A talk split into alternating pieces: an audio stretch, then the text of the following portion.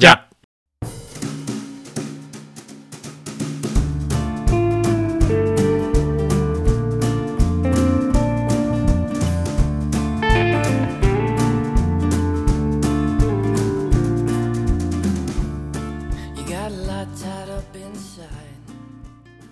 Hola, hola, hola, buenas a todos, ¿qué tal estáis? Bienvenidos a Geeking Zone, una nueva entrega para todos vosotros. Y al otro lado de nuestra línea privada de Discord tengo a Rubén. ¿Qué tal, Rubén? Hola, Ricardo, ¿qué tal? Hola, hola, hola a todos, ¿cómo estáis? Muchísimas gracias por volver a darle al play. Y nada, aquí estamos con un tema nuevo que esperamos que os, que os guste. Pues sí, ya lo adelantamos la, anterior, en el anterior episodio y, y, nos vamos a lanzar con el original tema de navegadores web. Así que nada, espero que el otro os, gustase. Y, nos lanzamos por él a, de huello. No, vamos a hacer un breves, ¿no? Ya, ya que estamos, hacemos el breves. Y, y de confesar que esta vez no tengo noticia, pero sí tengo, sí tengo que corregir un gazapo gordo. Así que hago un breves de fe de ratas sobre el anterior episodio. Eh, lo que tiene el no tener un guion y, y realmente no ser un experto en nada.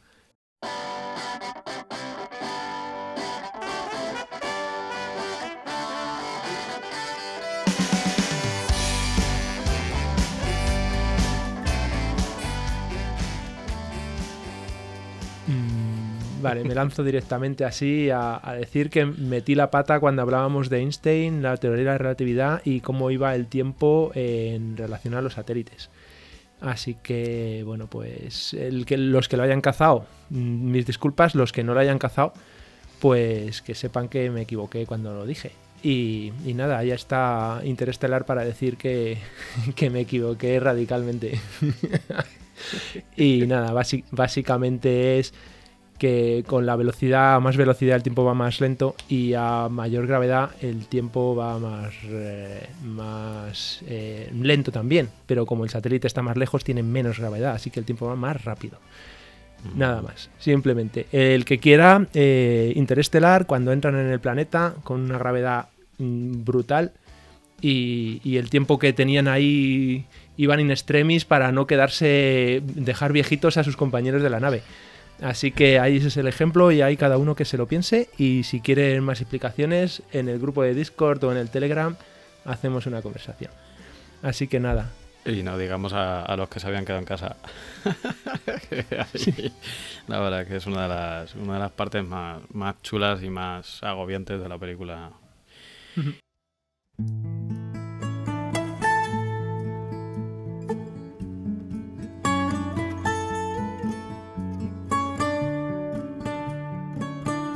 Bueno, pues, pues nada, vamos al tema. Navegadores web, ¿no? Que, bueno, yo, yo, creo que es el software que, más utilizamos a día de hoy. Antes igual no, pero ahora mismo yo creo que, todo lo hacemos a través de una ventana, ¿no? A Internet y la ventana es precisamente un navegador web.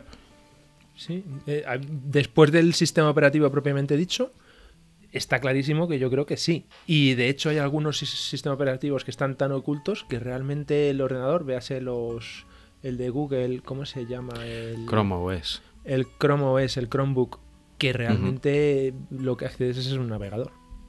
Y, y, es, tu enlace con, el ordenador es a través del navegador, no, no a través del sistema operativo. Mm.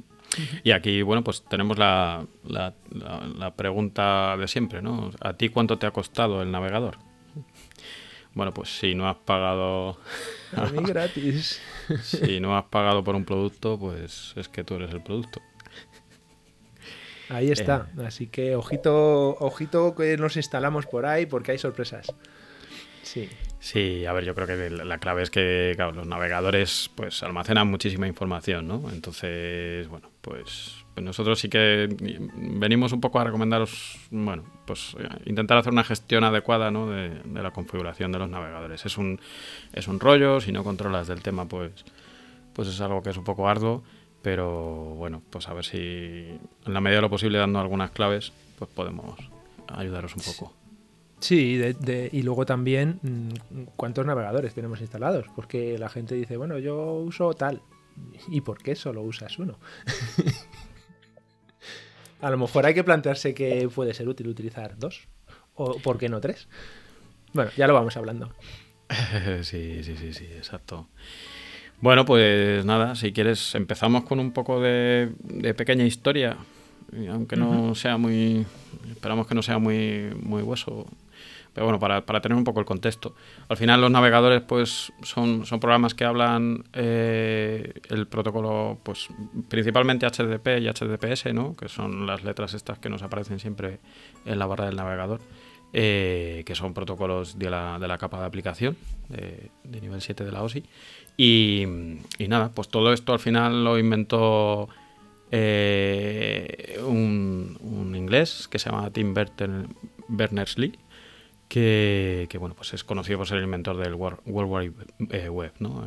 el, www que, que, siempre está antes de, de la mayoría de las, de las URLs a las que accedemos. Esa sería la web, eh, la 1.0, ¿no? Sí, sí, sí. Ahora como le damos versiones a todo. Sí, sí, sí, sí, exacto. Sí, porque esto al final, bueno, el, el digamos, lo desarrollo eh, cuando trabajaba en el CERN en el, en el 1989, así que ha, llovido. Sí, y ahora ya pregunta, eh, primer navegador que recuerdas que habías usado, un tic-tac, tic-tac, tic-tac. Hombre, tío, el, el Netscape, está claro. O el Mosaic, ¿no? El Mosaic. El Mosaic también, pero yo creo que primero fue el Netscape, sí. A través de esas conexiones de CompuServe y de no sé qué. Bueno, bueno, bueno. Tiempos históricos. Infobia. Y tiempos históricos.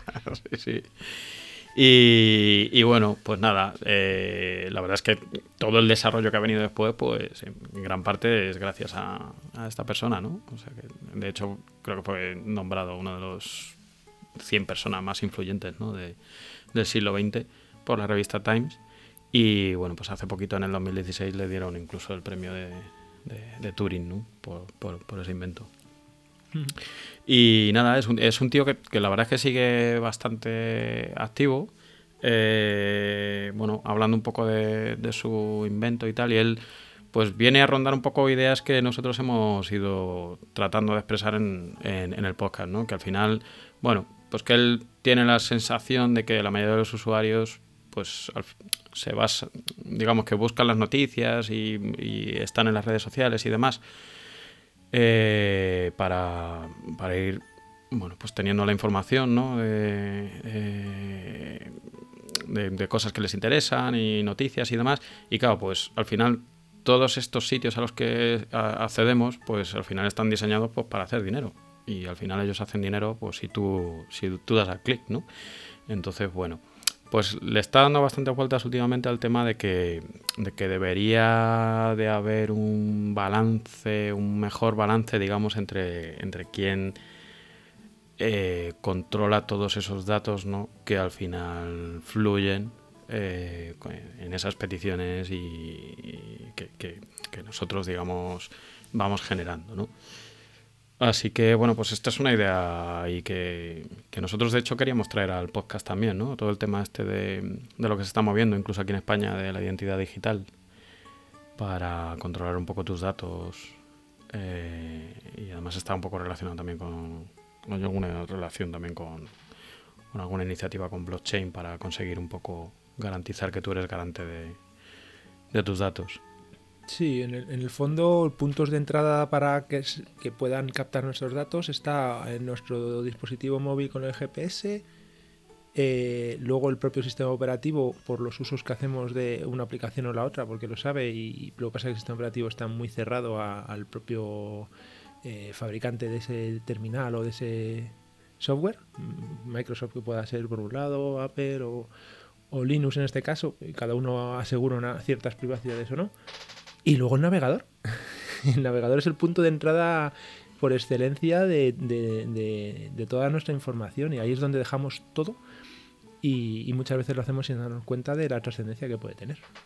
Claro, o sea, incluso, vamos, no sé, no, no sé tú, pero yo, yo por ejemplo, eh, incluso ya desde hace mucho tiempo uso el navegador como cliente de correo también. ¿Tú también? Sí, yo, Yo creo que lo hablamos en el primer episodio, un segundo, cuando hablábamos de cómo íbamos a plantear la cuenta de correo de ProtonMail para... Sí. Y, que yo la cuenta de, del, podcast la tengo sin la aplicación eh, en el móvil porque solo me deja una cuenta eh, y es la mía particular. Así que el correo del podcast lo leo a través de página web, ¿cierto? Sí, sí, sí. En, el trabajo, por ejemplo, también yo no utilizo la aplicación estándar de cliente de correo, lo hago a través de, web. Yo en el trabajo sí, mira, eh, pues, bueno, es, el servidor de Exchange y el Office 365 y demás, y sí que tienes la opción de acceder por, la web, pero también tienes el cliente pesado, y yo la verdad que en el trabajo sí que utilizo el, cliente pesado. Pues pero para me parece, No, no me gusta, no me gusta, me parece menos ágil. No sé. es, es verdad, es verdad, lo que pasa que sí que, bueno, de hecho yo creo tengo la sensación que tienen funcionalidades en paralelo, ¿no? Que hay cosas que tiene el cliente web eh, y, viceversa, ¿no? Que hay cosas que tiene el cliente pesado. Entonces, bueno, yo me echo más al cliente pesado, la verdad. Yo creo que igual también depende de, de si tienes un número ingente de correos electrónicos o no, eh, que depende un poco del tipo de tu trabajo también. Pero a mí con el cliente web hay veces que pierdo un poco el hilo. Y nada, bueno, pues como lo que decíamos, al final los navegadores almacenan muchísima información, pues bueno, pues ahí sí que hay algunas recomendaciones, ¿no? De, que, sí que se nos pueden ocurrir, ¿no? Por ejemplo, eh, lo que tú decías, ¿no? Que igual tiene sentido tener diferentes navegadores, ¿no? por ejemplo, un navegador solo para el banco eh, y otro navegador para el resto de cosas, ¿no? Porque al final no queremos un poco que que no sé, o que, extensiones, o que cookies, o que otros terceros, digamos, eh, conozcan cuál es nuestro banco. O, claro.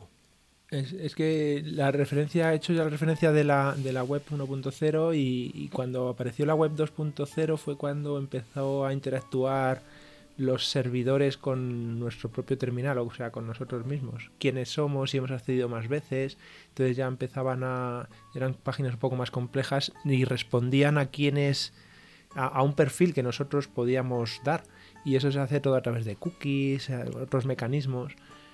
Y entonces eh, es cuando dices, bueno, si, si el navegador, bueno, mejor dicho, los servidores cuando accedemos saben cosas de nosotros, si vamos a acceder a servidores muy, muy, muy sensibles, como puedan ser bancos, pues a lo mejor no queremos que, se, que, que exista en, el, en esta aplicación, en el navegador, todo un historial nuestro y todo un perfil nuestro cuando accedemos a nuestros a donde está almacenado nuestro dinero o donde tenemos no sé cosas muy sensibles así que el uso de un navegador aparte con la web 2.0 gana muchísima importancia y, necesidad hmm.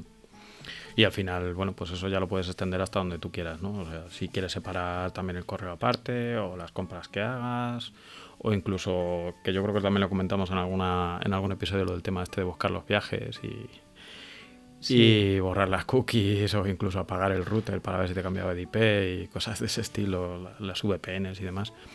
Eh, pues bueno, puede, puede tener mucho sentido. Que hablamos un poco de, de, por qué más opciones de por qué navegadores, porque no todos son iguales. Sí, yo, por, simplemente por terminar de dar las pinceladas un poco eso de recomendaciones así a, grandes rasgos que, podríamos tener, estaría este, ¿no? El de, bueno, ver si tiene sentido para vosotros utilizar diferentes navegadores, o al menos dos. Eh, el, el, buscador, por ejemplo, que ponemos por defecto, ese también yo creo que, bueno, pues merece la pena pensarlo, si queremos que sea Google o DuckDuckGo, que está por ahí también ahora, o, algún otro. Hay mucho Stablink, hay algunos que te intentan dar una capa de anonimación, o sea, te quitan el perfilado que te puede hacer Google, por ejemplo, y tienes todos los resultados de Google, pero sin que se pueda almacenar, sin que Google pueda almacenar ese perfilado. Hay muchas opciones por ahí. Y luego, como tercera recomendación, es un poco, pues, no sé si lo tienes tú, lo del tema este de la política automática de borrado de, cookies o cada cierto tiempo, o cada vez que cierres el navegador. que la pues, verdad que es, yo no, depende del tipo de navegador, fíjate. Entonces, como yo tengo varios navegadores y, y sí intento compartimentar eh, por varios motivos. Primero, por si voy a acceder a un sitio que es más o menos sensible, tipo banco, o porque voy a acceder a un sitio donde sé que no me funciona en mm, según qué navegador. Entonces hay algunos que sí me interesan mucho porque tienen ese botoncito de cada vez que sales te borras todas las cookies. Ahí hay otros que no. Y entonces sí, sí lo tengo, en, en uno concreto lo tengo configurado. Cada vez que salgo mm, y, y vuelvo a entrar estoy de cero. Te lo deja limpio, exacto. Pues venga, tío, adelante, sí. Hablamos de... Bueno, pues hablamos de, de- de este hombre eh, con la web de esta, la 2.0, que viene todo del, del consorcio W3C. Y he visto que es el, el director ejecutivo, el presidente de, de esa- de ese consorcio. El Team Venter, Ah, ¿no? sí. Sí, sí, es un. No me extraña que sea tan, tan, tan influyente. Eh, navegadores, eh, ahí, ahí hablaba de que si todos los navegadores son iguales, eh, se basan. Mm, es como el- el- la página web, el HTTP realmente es como un lenguaje donde te dice qué tienes que poner en la pantalla, el texto si es en negrita, si lo tienes que poner a la izquierda, a la derecha. Muy, muy, muy complejo y, y según vas aumentando el- el- la web 2.0, 3.0 que están ahora hablando, pues se va cada vez haciendo más complejo. Y el navegador lo que hace es interpretar ese código y te va mostrando la pantalla. En, bajo nivel esa aplicación tiene un, lo que le llaman un motor de renderizado, que te, te traduce el lenguaje escrito, que es como un texto, y te muestra eh, la traducción. Entonces, claro, tiene que, tiene que mm, se programar en ese motor que, que te lo muestra en la pantalla. Y hay tres motores eh, muy importantes y luego otros que son menos importantes. Y el que todo el mundo conoce es Blink. Y ahora es cuando la gente dice, ¿y eso qué es? El que todo el mundo usa es Blink, ¿no? Bueno, Eso, bueno, tú- mejor dicho. Sí, lo he hecho a posta. Eh, la equivocación no es equivocación, era para buscarla un poquito ahí el- la mordacidad. Es el que usa Chrome. Eh, ese es el. eh, Chrome, Google se ha llevado la palma. Eh, hizo su navegador en código abierto que se llama Chromium. Se le conoce menos gente, pero bueno, también es bastante conocido. Y es exactamente igual que Chrome, pero tiene toda la capa de, mm, de privada o privativa de Google. No, no tienes acceso a loguearte en Google y eh, me parece que no tienes acceso tampoco a las contraseñas. Todo lo que va en los servidores de Google Cloud, pues no existe. Y a partir de ahí, pues está toda la pletora maravillosa de Microsoft Edge, Brave, Opera, Vivaldi. Podemos continuar eternamente. Eh, Amazon Silk, los que tengan dispositivos de Amazon. Samsung Internet, los que tengan móviles de Samsung. Eh, y luego ya aparecen cosas ahí un poco curiosas que lo, querría hablar un poquito después, pero ya después. Eh, también hemos hablado algunas veces de Obsidian, de Discord y que van a través de una aplicación que es Electron. Electron tiene el motor de renderizado de, de Chrome. Eso es. Mm. Y bueno, es, es curioso porque también, bueno, a ver, el motor de Chrome funciona muy bien. Mm. Eh, ha buscado, y originalmente se basó en otro, pero ha evolucionado ya propio y realmente se ha convertido casi no en un estándar, pero por lo menos ha copado todo el, el estándar de, de los navegadores. Casi todos son basados en él. Y otro más, pues el famoso, el que hemos hablado de Netscape, que es, al final derivó en Mozilla y se creó Firefox. Ese tiene su propio motor de renderizado. De siempre se muestran las páginas, a- antes se, notaba más diferencia, ahora la verdad es que se nota muy poca diferencia en- entre un aguadero y otro, se ven casi igual. Sí. Pero sí es cierto que algunos entras y dices, joder, es que me da fallos, no se ve bien o se queda la página pensando. Pues es por eso, porque a lo mejor el motor de renderizado no es el más adecuado porque el que programó la página pues no lo pensó buscando en la compatibilidad con todo, sino que saque el máximo partido a ese motor, como puede ser a lo mejor el de Blink, que lo usa casi todo el mundo, y te mete un montón de programación y tal, y, hay otros motores de renderizado que en algún momento dicen, uff, esto yo no lo interpreto bien. Así que bueno, eh, Firefox es un, bueno, como empezó con Netscape, fue una evolución, pues es uno de los clásicos y se usa mucho, eh, bueno, es, un, es de nicho realmente, pero es muy típico. Sí, a ver, el Gecko, ¿no? Este que, que es el, el motor de- Cierto. de, Mozilla, ya que ¿no? vamos a hablar de nombres, si hemos hablado de Blink, hay que hablar de Gecko. Sí, Eh, del, del 97. De 1997. Sí, y bueno, la evolución tiene que ser importante. Y nada, eh, van, tienen una fundación y, bueno, pues invierten mucho para, para, hacer un. para Ellos se ponen como una competencia con unas políticas mucho más sanas que otros que están en el mercado. Así que bueno, mm, yo es uno de los que confío.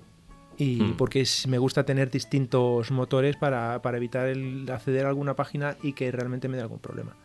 Así que bueno. Tenemos a Firefox. Ah, perdón. No, perdona, a mí es verdad que hace tiempo que no me da ningún problema ninguna página. ¿eh? Pero, mm, o sea, yo creo que sí que lo que decías antes, que, están muy conseguidos ya. O sea, ya hace muchísimo. Pues yo he tenido problemas y, y si intento acceder a determinados servidores que es cierto que son muy exigentes, véase acceder a Microsoft Teams eh, a través de la página web. Con Firefox no me funciona bien porque el tema de la cámara no, no la reconoce bien, o me da problemas. Sí, sí, sí, son cosas muy concretas, muy concretas. Hmm. Eh, de ahí hay derivaciones, hay algunas derivaciones eh, basadas en seguridad, basadas en una cosa o en otra.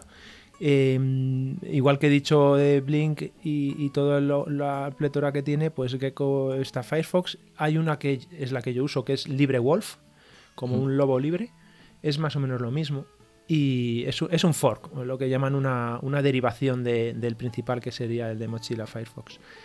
Y bueno, pues una gente que dedica, enfoca su navegador eh, con ese motor de renderizado, pero más a la privacidad y tal. Y bueno, es el que uso yo. No tengo Firefox, tengo este.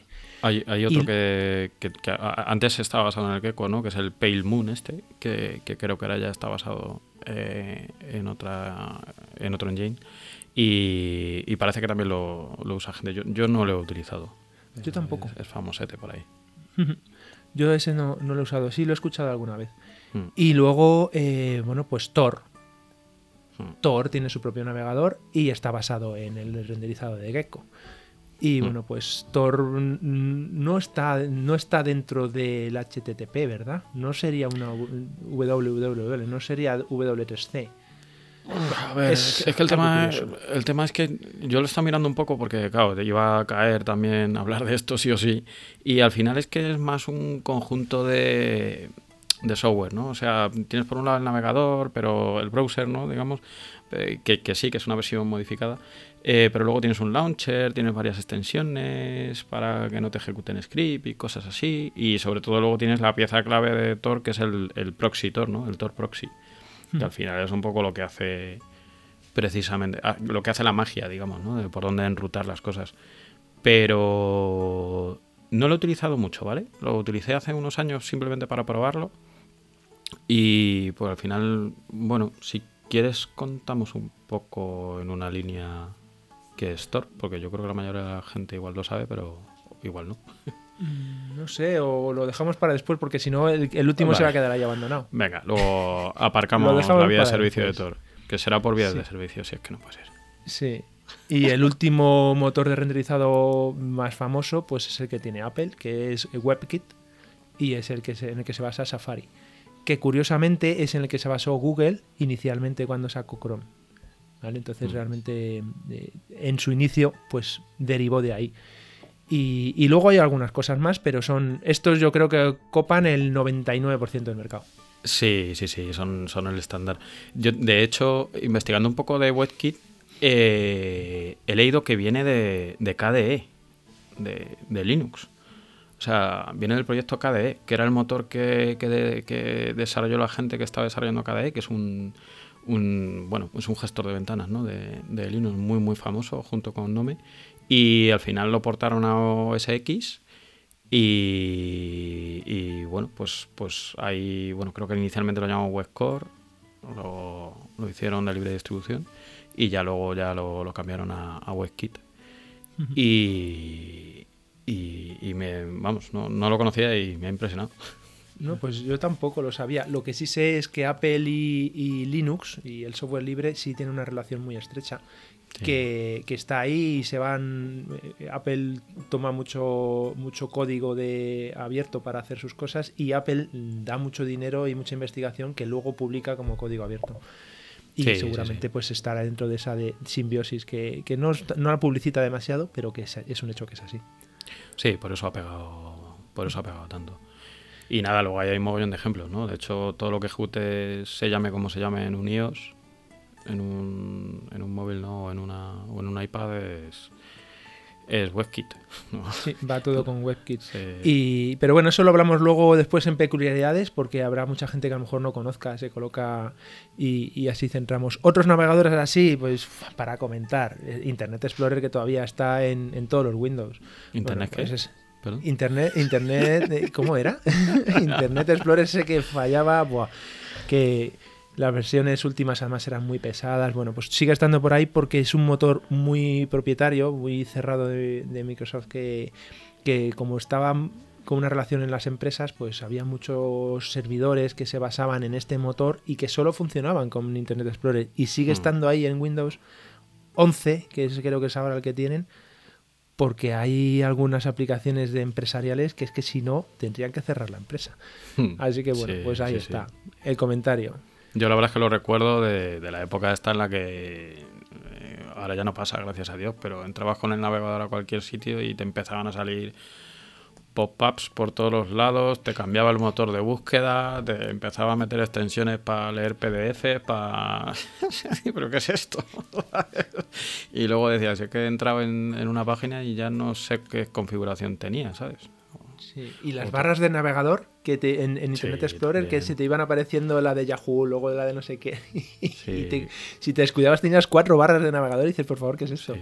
Bueno, eso cuando no te metía, ya- ya hace muchísimo tiempo, pero yo tengo una anécdota ahí de- del trabajo, cuando no te metían accesos de estos de, de dial-up, digamos, ¿no? Que, que de repente te bajaba algo, lo instalabas y, en vez de salir, digamos, por tu internet, te estaba llamando por modem a un número eh, de estos de dudosa credi- credibilidad y que era una especie de 900 y claro, pues si no te das cuenta estabas seguías navegando por ahí por ese enlace digamos que te levantaba eh, una llamada de móvil de modem perdón y a un número 900 que, de estos que, que cobras por, por el tiempo que estés ¿no? Y o sea era, era vamos estrambótico aquello. Sí, sí, sí, sí. Y luego por comentar, porque somos unos frikis total, eh, hay otros motores, otros navegadores que están en línea de comando, en esa barrita de texto que hay allí. Y hay unos muy famosos que siguen estando con soporte de multiventana, tal, que se llaman Links o Mm. Links. Uno como Sí. si fuese un zorro, ¿no? Links es, en inglés es zorro con Y y terminaba en X o, o algo así. O como un lince. sí Y, y el otro links con I latina y con K. Eh, bueno, pues yo los he utilizado, reconozco que los he utilizado. Yo soy un enamorado de la terminal y de vez en cuando he navegado. Pero bueno, ahora mismo la web un poco compleja ya no se puede utilizar. Se puede utilizar eh, la Wikipedia, por ejemplo, pero poquitas cosas más. Yo lo, he- utilizado muchísimo en el trabajo, mm, hace muchísimos años.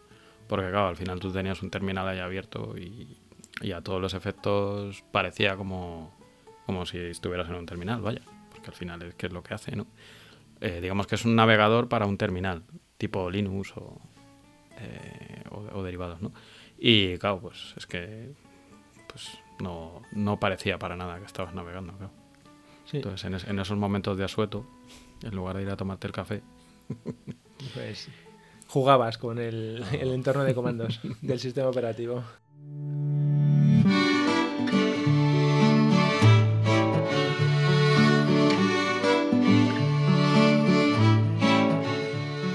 Un navegador que me he encontrado que sí es cierto que es bastante famoso. Puffin, eh, web browser.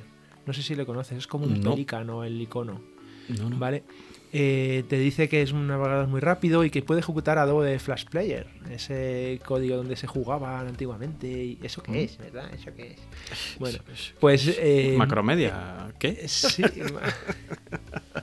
Además ahí hay que, historia.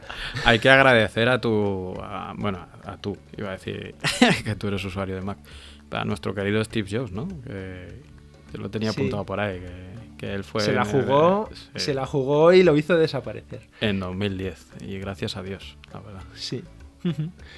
Ah, bueno, y esas, esas clases da para niños pequeños que, que fue un trauma porque solo podían utilizarse a través de Adobe Flash Player y que luego después cuando se borró ya no había contenido para determinadas cosas y los niños se quedaron sin clases.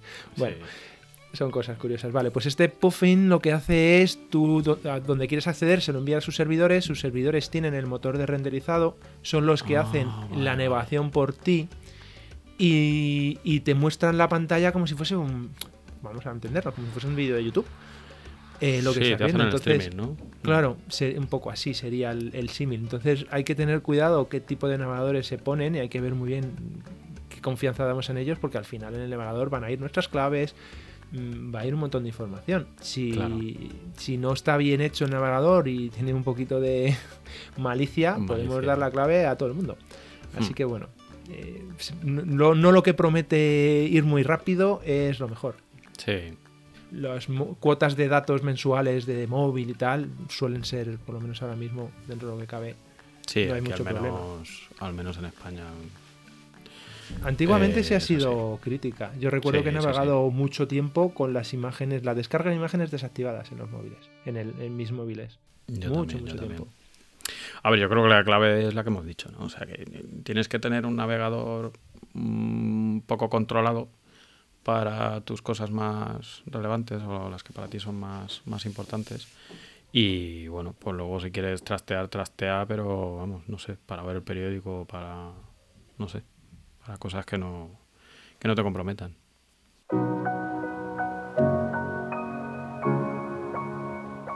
¿Y tienes alguna cosa así técnica más en el guion o vamos a ver qué usamos nosotros? A ver, yo, si queréis antes de, eso simplemente decir un par de un par de, cosas que yo creo que si el navegador lo, lo soporta, es bueno activar. Básicamente eh, es el, tema del, del, Do Track, que, yo creo que eh, tú también lo tienes. Eh, que digamos que es una funcionalidad que traen ahora mismo los, los navegadores, que, es una configuración que, básicamente le dice al navegador, oye, si estás navegando en algún sitio que intenta hacer algún tipo de traqueo, eh, de, lo que estás haciendo, ¿no? Pues no hagas caso a esas peticiones, ¿vale? Y el do not track normalmente es un, algo que simplemente le en preferencias, ¿no? Yo creo que eso sí que lo tienen la mayoría. Y, es recomendable activarlo. Y luego el Brave, por ejemplo, yo lo uso en el móvil y, y tiene lo del lo que hemos hablado alguna vez de usar DNS seguros. Eh, el tema es que hay algunos navegadores que dicen, aparte del DNS que tú te has configurado en el, en el PC o en el móvil, que es el de la operadora, pues digamos que para las peticiones del navegador o de este navegador con el que navego al banco, ¿vale? Por ir más, más al tema, pues que use DNS seguro, ¿no? Y entonces puedes configurar el de, Cloudflare, este que, que hemos comentado alguna vez, o cualquier otro, que básicamente lo que hace es encapsular la petición DNS eh, con el protocolo HTTPS para que, para que digamos, extremo a extremo no, no, se pueda eh, desencriptar. Y nada, eh, con eso termino. Bueno, pues sí, sí, es importante la configuración del navegador, sobre todo en todos los registros que deja, que al final es lo que estabas hablando. Y lo de los DNS, bueno, pues son cosas curiosas que te puedes encontrar. Em, ¿qué, usamos? Yo empiezo yo. Venga, Yo, yo soy. Yo estoy en el universo Mac, así que yo suelo usar eh, Safari. ¿Veis así? Eh, tengo en el portátil y lo tengo en el móvil, así que para mí es lo más cómodo. Y lo que sí he hecho ha sido colocarme una aplicación que es el Firefox Focus, que es una especie de, bloqueador de anuncios, básicamente, y de, traqueo, de seguimiento. Y lo que mm, eh, el navegador en sí realmente sigue siendo Safari, pero previamente toda la información está pasando por este navegador, que también es un navegador muy sencillo, que si lo quieres utilizar, y te hace toda esa limpieza de datos y de, y de recopilar, te captura todo e, ese seguimiento y te quita la publicidad y se lo vuelca a Safari para que lo para que te lo muestre. Bueno, simplemente eso principalmente en el móvil Y luego en el, en el escritorio, pues Safari el, máximo de tiempo posible porque me va bien y, y, en un portátil es lo que menos batería consume para, para Mac y recursos del sistema. Pero, pero yo tengo, mmm, tengo mi, mi, navegador, antiguamente era Firefox y ahora utilizo este LibreWolf, que es más o menos lo mismo, eh, que es el que cuando no me funciona la página pues me voy a ella. Sí. Ha habido mucho tiempo que he estado utilizando Microsoft Teams eh, a través de este, de este del navegador y, y, tenía el problema que no funcionaba, entonces tenía que tener mi tercer navegador que era Brave. A mí me ha gustado siempre mucho, pero cuando se metió con las criptomonedas me pareció ya más complejo. Sí, lo puedes obviar, pero dije, vamos a cambiar. Y, y me cambié a Vivaldi, no lo uso mucho, pero realmente tengo tres navegadores que sería eh, el Safari el más o menos el principal el, el LibreWolf si necesito otro motor de renderizado porque no va bien y para algunas otras cosas pues el de Chrome que no, no tengo ya Chrome no uso lo he usado pero ya no lo uso pues tengo Vivaldi Oye, una, una pregunta, enlazando con el otro episodio del que hicimos. Eh, ¿El Private Relay este ya está integrado con Safari? Es, eh, sí, y solo con Safari. Ah, guay, guay. Vale, si, eh, si la gente que utilice el, este con Apple, eh, solo funciona el Private Relay con, con el navegador de Safari. Oh. Esta, yo, yo, creo que hay, hay, varios navegadores que están ya proponiendo, o sea, bueno, pues al menos teniendo la opción de, de levantar la, una VPN. Yo así que tenga identificados el, el Opera y, y, el Firefox, creo que también. Eh, tiene, tiene VPN integrada ahora. Sí, de hecho tiene también un servicio de VPN y con, independiente del propio navegador sí. que he escuchado que funciona bastante bien también. Pues nada, yo en mi caso, en, en, bueno, soy usuario de, de, Linux y de Windows. No, no tengo eh, Mac, aunque yo creo que pron pronto seguro, de, aquí a poco intentaré remediarlo. eh, bueno, la verdad que están haciendo las cosas eh, bastante bien. Y, a ver, básicamente en el, en el PC está muchísimo, muchísimo con Firefox. Llegó un momento que se hacía, bueno, con Firefox quiero decir Mozilla, claro. Se, se, hizo un poco inmanejable, empecé a utilizar Opera, que funcionaba muy bien. Estoy utilizando muchísimo Opera. Y, y luego la verdad es que eh, sí que he estado fácil un año y pico volviendo a Chrome porque bueno me gustaba bastante lo del tema este de agrupar las las pestañas que tiene. Al final yo soy usuario del ecosistema de Google no tengo el mail y demás en, en Google entonces bueno pues eh, además visualmente a mí casi me parece también el, más bonito no eh, el problema que tiene pues es la privacidad no entonces yo pues he, he, usado, digamos que uso Chrome para, para siempre que tengo que, que hacer pues algo con el, con el correo o algo que, bueno que exija esa tener, tener logado eh, mi usuario de, Google. Y para el resto la verdad es que he usado mucho Vivaldi, eh, que es que funciona, funciona muy muy bien. Toda la parte de privacidad, de filtrado de, anuncios, está muy muy muy muy bien. Y, ¿Y qué ocurre? Que cuando empezamos a tratarlo del tema este del podcast, la verdad que me, intenté poner otra vez un poco al día y, llevo una semana y pico utilizando Firefox otra vez.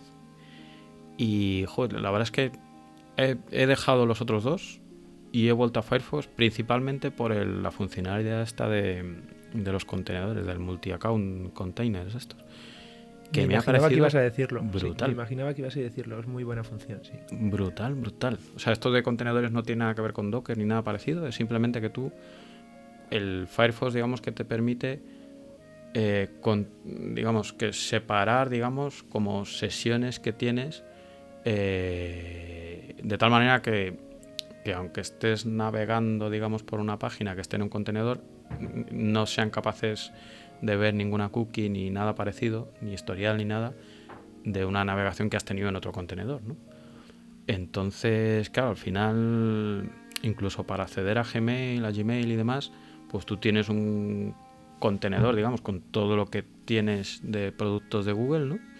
Y otro para banca, otro para redes sociales, otro para... Y no tienes que estar cambiando de, de, navegador, ¿no?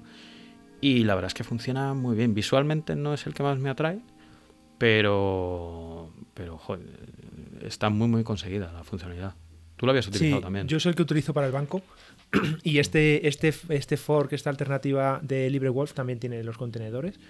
Y, yo para explicarlo, por ejemplo, un poquito, porque a mí me costó encontrarlo un poco el, qué significa esto de los contenedores. Yo una de las cosas, como no, no he tenido nunca Facebook, no sabía, porque es que he pasado.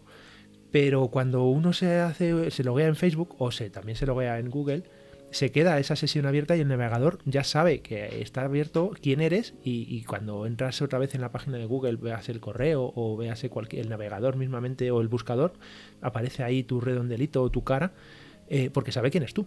Entonces, en Facebook, por ejemplo, el, ejemplo es el, banner o el iconito de me gusta. Que en muchas páginas, en, blogs y, tal, pues aparecen los típicos de el me gusta el dedito para arriba de Facebook y tú vas con tu comodidad, como ya estás logueado, el navegador sabe que eres tú, le pulsas ahí y ya, mm, bueno, pues le has dado que me gusta, maravilloso. Muy cómodo, es lo que todos queremos, ¿no? Comodidad. vale.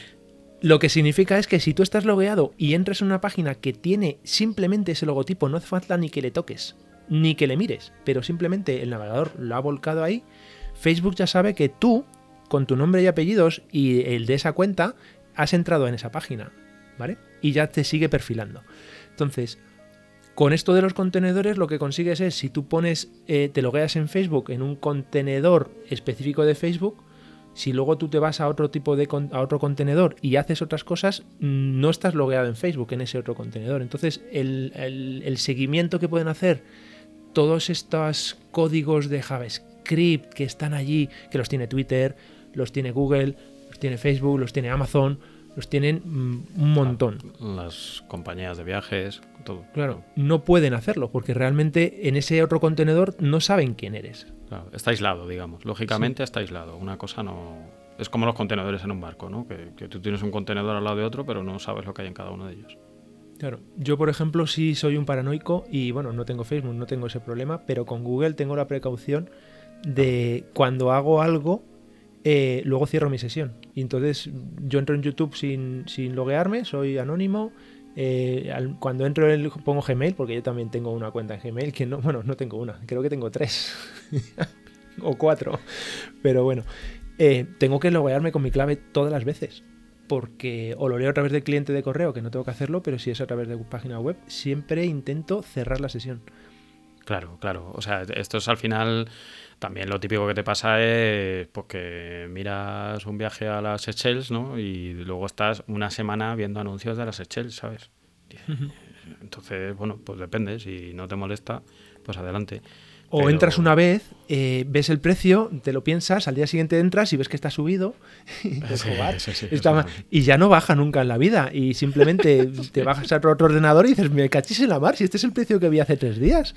Pero es que en ese otro ordenador no eres tú, eres otro. Entonces, a ese otro, tú, eh, la compañía ya sabía que estabas interesado. Entonces ya sabe que si te lo pone un poco más alto, dices, me cachis en la mar, que va a seguir subiendo, lo compro. pues ya está. Y nada, y luego por terminar en el móvil, eh, la verdad es que uso Brave eh, desde hace mucho tiempo y me parece muy rápido en Android. Eh, filtra muchísimo, también los anuncios. Y, bueno, luego tiene una killer app que a mí me parece brutal, que es que te deja reproducir los vídeos de YouTube en, en background. O sea, aunque no tengas el navegador en primer plano, pues eh, te deja reproducir el audio de lo que estés escuchando. O sea, tipo, si quieres escuchar un podcast de algún vídeo, o sea, miento. Si quieres utilizar algún, si quieres escuchar algún vídeo como si fuera un podcast en el móvil mientras vas paseando al perro o lo que sea, pues aunque tengas la pantalla apagada, eh, engaña, digamos, a, la, web de YouTube y te, te deja seguir escuchando el audio. Y eso para mí ya tiene mi corazoncito. Sí, yo, por ejemplo, una de las. Yo no lo. yo creo que en iOS no, no puede hacerlo, yo creo. No, no, a lo mejor me lo tendría que instalar y verlo. Yo normalmente no escucho YouTube porque precisamente esa funcionalidad no la puedo tener porque si no tienes que pagar yo creo que YouTube Music o YouTube Claro, no sé qué. Y, y claro, yo no tengo la pantalla encendida, así que es un contenido que no consumo, pero no lo sabía. Probaré, probaré instalarle. Sí. Yo ese, antes de pasarme a iOS, yo es el navegador que tenía, Opera. Hmm. Y, y lo he tenido de cabecera. Lo único que, bueno, pues me parecía que estaba derivando un poco con el tema de la cripto. Yo soy. A mí me gusta la cripto, pero no para que hagan negocio con el software que yo utilizo. Entonces, como que no me, no me va y, y lo, y lo desinstalé. Pasé por Microsoft Edge, que va muy bien. Reconozco que va muy bien. Pero, pero no, me, no me gustó eh, ciertas derivas que he visto de anuncios que han empezado a aparecer en la página principal. Y al final Microsoft, bueno, pues eh, intenta vender su ecosistema y sus cosas y, también está metido en ello. Así que nada, lo, lo abandoné igualmente. Chrome ya ha dicho que no. Eh, y entonces me quedé con Vivaldi. Y la verdad es que en ese sentido bastante, bastante bien. Pero Vivaldi es un navegador muy complejo, con muchísimas funcionalidades y que hay que dedicarle un poquito de tiempo para sacar el partido. Así que entiendo que no, que no sea un navegador para, para todo el mundo. Así que, así que bueno. Y, y aquí me paro porque ya no sé qué más decir. No lo sé. Y. Y bueno, una peculiaridad que quiero comentar de- del entorno de iOS es eh, que en los móviles, principalmente, y en las tabletas, el, motor de, de renderizado, o sea, el, el que interpreta las páginas web, es único. Entonces da igual el navegador que te instales, da igual que pongas Opera, que pongas Brave, que pongas Edge, que también existe, que, que pongas Chrome, en un teléfono de iOS o en una tableta de, en un iPad, el, el renderizado va a ser el mismo. Entonces, bueno, es un poco una manera de mostrarte eh, la pantalla, el entorno, pues cada uno con su a su manera, pero en el fondo, si no ves una pantalla, no ves una página web con, con, con un navegador, con el Safari en, en un terminal, en un móvil, no lo vas a ver con ninguno, porque es que utiliza el mismo motor de renderizado. Sí, eso es, el, el WebKit este, ¿no? Sí, al final es la política esta tan estricta, ¿no? De, de Apple que, que, bueno, la verdad es que te, te garantiza bastante seguridad. Y, la alterna y cualquier alternativa, la verdad es lo que tú decías antes, son navegadores que al final lo que están haciendo es hacerte un streaming de otro sitio que está cediendo por ti. Ojo, ojo. Sí, ojo, Mm. ojo. Pero bueno, y luego de todas maneras también hay, hay algunos comentarios. Por ejemplo, en España tenemos una manera, eh, han tenido nuestro- nuestras administraciones públicas una manera muy particular de entender el acceso a, a la, a- del ciudadano a las administraciones públicas y al, al principio yo recuerdo una época en la que utilizabas Internet Explorer eso no había manera de hacerlo tenía que ser con Windows eh, la versión no sé qué si no tampoco tenías manera de hacerlo La versión Bueno. de Java. sí. ha, ha mejorado muchísimo. Yo recuerdo que no podía acceder al principio con Mac. Bueno, Hmm. ahora ya parece que sí funciona bastante bien. Yo por ahora no he tenido problemas. En- Además es que puedes acceder a Hacienda y a lo mejor de repente intentas acceder a no sé qué ministerio, la sede electrónica ya no te deja. Pero bueno, yo por ahora creo que no he tenido ningún problema. Y si en algún momento ha aparecido algo, con Firefox o con LibreWolf he podido hacerlo. Lo de la autofirma y todo esto, ¿qué tal te va con, con el Mac? Es un poco off topic, pero Ya, pero bien. Yo siempre estoy temeroso, pero siempre me lo, me lo coge bien. Instala- instalarse el programa y creo que tiene un pequeño como configurador que te, te hace algún cambio de la configuración. Que no me gusta nada, pero he cedido y lo tendré que, tendré que hacerlo. Y con eso y con Safari, mm, creo que el 90, bueno, a lo mejor alguna vez no, pero yo creo que siempre me ha funcionado. mm, He podido hacer declaración de la renta, he podido hacer meter bajas eh, que tienen que ir con, con firma digital, he podido hacer un montón de cosas. Así que no, sin problemas. está, está muy avanzado. Yo creo que ya no, para nada. O sea, yo, yo entiendo que para gente que no vivía tan de cerca, digamos, el mundo de la informática era un poco inaccesible, pero ahora, gracias a Dios, Sí. está muy, muy conseguido. Ya, Yo creo que lo único- pod- perdona, podríamos hacer un episodio de certificados digitales. Y, hablando aquí hay un podcast que es eh, Ciudadano Digital, eh, que habla de todo el tema de, la conexión a, las administraciones públicas a través de entornos digitales y bueno, pues en España ha evolucionado mucho y le queda mucho por evolucionar. Pero un, comentario de, de, todo este tema de cómo van los certificados de raíz y tal, y enlazamos con el tema de las administraciones y tal, a mí sí me molaría hablar. Pues sí, sí, sí, yo la verdad es que había oído referencias, pero no, no lo he escuchado, así que nada, pues os animamos que yo también lo haré. Y bueno, no sé, pues ahí, yo qué sé, depende si queremos perder a los 15 oyentes que tenemos. ya. Se nos aguanta de desde la. Bueno, pues a ver, yo creo que nos quedaba hablar un poco de las extensiones, si quieres que podemos hablar un poco, y yo creo que lo del Tor Browser, si quieres, lo podemos dejar para algún otro eh, episodio. Y nada, pues a nivel de extensiones, es verdad que yo antes utilizaba bastantes más. Em, pues típico para, cortar los anuncios, tipo AdBlock, o el NoScript para, para que no te ejecute eh, código de JavaScript que, yo lo sigo recomendando. ¿eh? Si alguna vez tenéis que acceder a páginas de estas por cualquier menester que os empiecen a abrir pop-ups y de, de, contenido, digamos, eh, Dudosa reputación, vamos a dejarlo ahí. De dudosa reputación. Eh, era por no repetir el...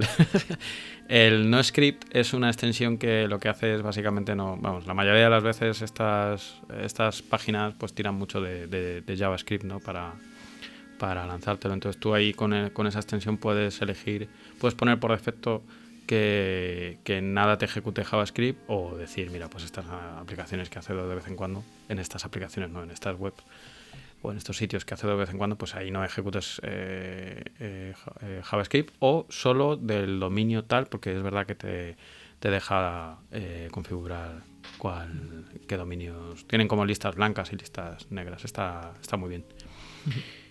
Y nada, y luego sí que uso últimamente otro que es el, el Markdown Loader, que básicamente lo que te hace es bajarte la web en formato Markdown para guardármelo, digamos, en mi, en mi Obsidian, que, que ya algún día hablaremos sobre esto, el tema de las aplicaciones de cerebros digitales que, que a mí me, me ha, vamos, me, ha, volado la cabeza y lo, uso bastante. Básicamente lo que te hace es bajarte la página que estás viendo. Si estás viendo un artículo o lo que sea, te lo baja en formato Markdown para verlo en otro programa aparte y, digamos que leerlo con tranquilidad. Que, que, bueno, pues yo dejé un poco Twitter precisamente por eso, porque la capacidad de retención que tenía era, era como la de un pez, que no conseguía leer más de... Me ponía a leer un artículo y no me lo leía, porque al final leía las negritas o, los subrayados. Entonces al final un poco lo que intento es descargármelo por otro lado, leerlo por otro lado cuando tenga tiempo y cuando tenga un momento para, para mirármelo pero en detalle. Sí, yo eso quizá lo tengo pendiente. A lo mejor lo que me falta es eh, cerrar mi cuenta de Twitter.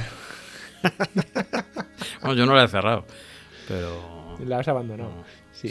Yo, yo he estado con el cliente web de Twitter eh, durante mucho tiempo y no eh, con todo el jaleo de los más que si ha comprado el 9,2% y no sé qué, y que si ahora va a hacer una opastil, eh, me he instalado el cliente en la aplicación. sí. Y me he planteado comprar acciones y digo, pero ¿qué me está pasando, por favor? Bueno. Bueno, pues nada, lo dejamos aquí, ¿no? Sí, tenemos que hacer una versión 2 o un, navegador 2 porque a mí me ha quedado muchas cosas por ahí para gestores de contraseñas, enlazamos con el anterior y un montón de cosas más. Así que, sí. pues nada, lo dejamos aquí que para, para hoy es suficiente. Pues muy bien, muy bien. Que, que nada, oye, que nos encanta que sigáis estando ahí y que muchísimas gracias y que nada, que si tenéis cualquier sugerencia, de verdad, de corazón, bienvenida sea. Sí, hacerla llegar como queráis. Como queráis que aquí estamos para escucharos. Y, nada, pues un placer, como siempre, regalar contigo, Rubén, y, estar aquí y luego publicarlo y saber que estáis al otro lado. Así que muchas gracias por vuestro tiempo y nada, que la vida os trate bien, como dice Rubén. A ver qué dices tú. Es, que, que la vida os trate bien, eso es. Y nada, ahora es cuando empieza a subir la música esa que, que pusiste el último día, en el último episodio que a mí, vamos, acabé ahí, subidón, subidón, me encantó. Y terminamos todos bailando. Jo, pues tuve un susto porque nos llamó, me, me contactó un oyente y me dice, oye, que ese, ¿pagáis derechos de autor? Y yo, ¿cómo? y me puse a mirar, a revisar. No, no, no, no. Creo que no nos va a Es Creative nadie. Commons, ¿no? Eh, sí, es Creative Commons. Pero, Vale, vale, vale. pero bueno, nada, ya lo, ya lo contaremos la anécdota. en Nada, nada, que suba el volumen, que suba el volumen. Venga, cuidaos. Chao, chao.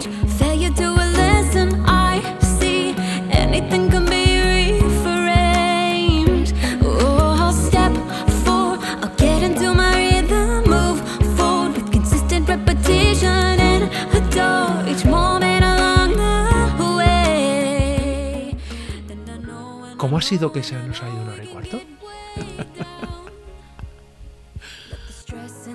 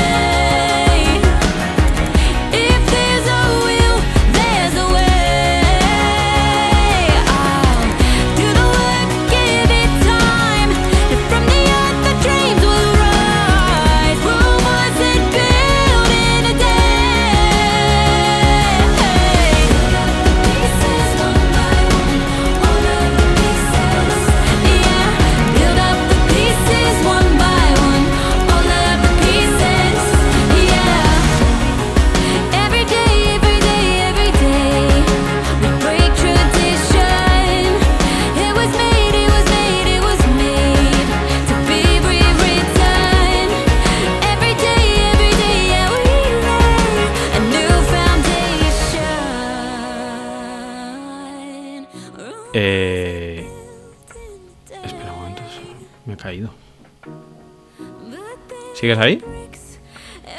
Ahora sí, pero te Hostia, sé me, he caído, pero totalmente. Sí. Bueno, yo, eh, yo he seguido grabando, tú también. Sí.